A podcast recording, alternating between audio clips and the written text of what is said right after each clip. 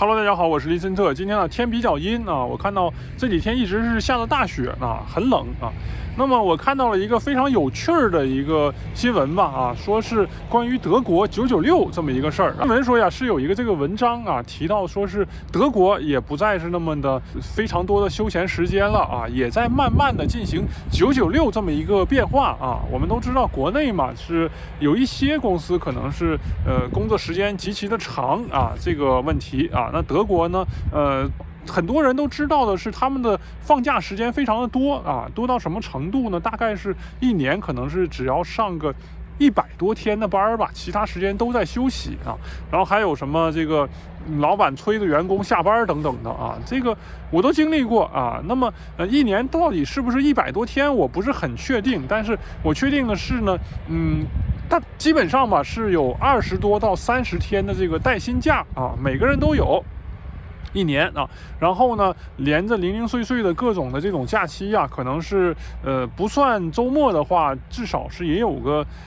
呃五十多天啊，四五十天吧，四五十天的这个呃带薪假，然后周末你再算上的话，其实。确实是，大概是上个二百多天班啊。但是如果这么说的话，国内应该也是不呃上，只要上二二百多天啊，因为你除去这个呃周末啊，五十二周除去周末就是一百多天了。但是德国方面确实是在这个工作时间以及工作强度上啊是有固定的法律约束的，所以嗯，比中国相对来说能好一些啊。但是文章说呀，德国也在慢慢的九九六这个事儿到底是怎么回事儿呢？我是想了一下，仔细的看了一下啊，那么他说是互联网方面，呃，这个互联网汽车行业啊，这两个方面是有这个九九六的倾向啊。那么我看到应该也是类似的吧啊，也可以也可以这么说，因为我是从事了这个呃工业以及这个贸易方面啊，那呃这些公司呃。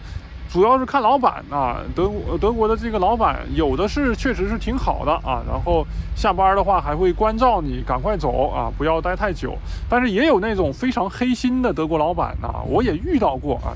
黑心到什么程度呢？是希望你啊晚上干活干到十点啊，他就开心了啊。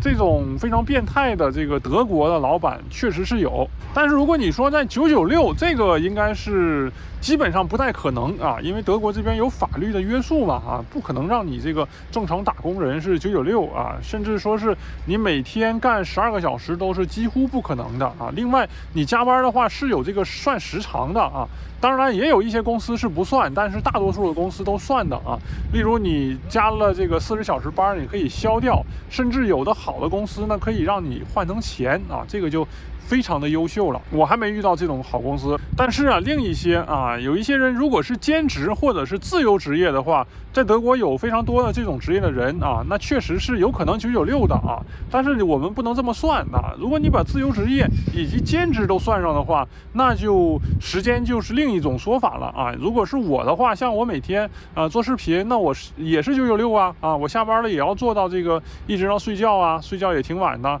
十一点多十二点才能睡觉。总的来说吧，德国这边对员工的这个福利以及保护啊，相对国内还是要好一些的。但是中国方面呢，也在迎头赶上啊。我看到，呃，规范也是越来越细致了啊。然后这个员工方面呢，也是福利越来越好了。那我相信，在未来中国的这个打工仔呀，呃，他们的保护也会越来越好，直到呢超过欧美的这个福利程度啊。希望我们啊。还能见到这一天的到来。以上是今天的节目，感谢大家的收听，我是李森特，我们下期再见。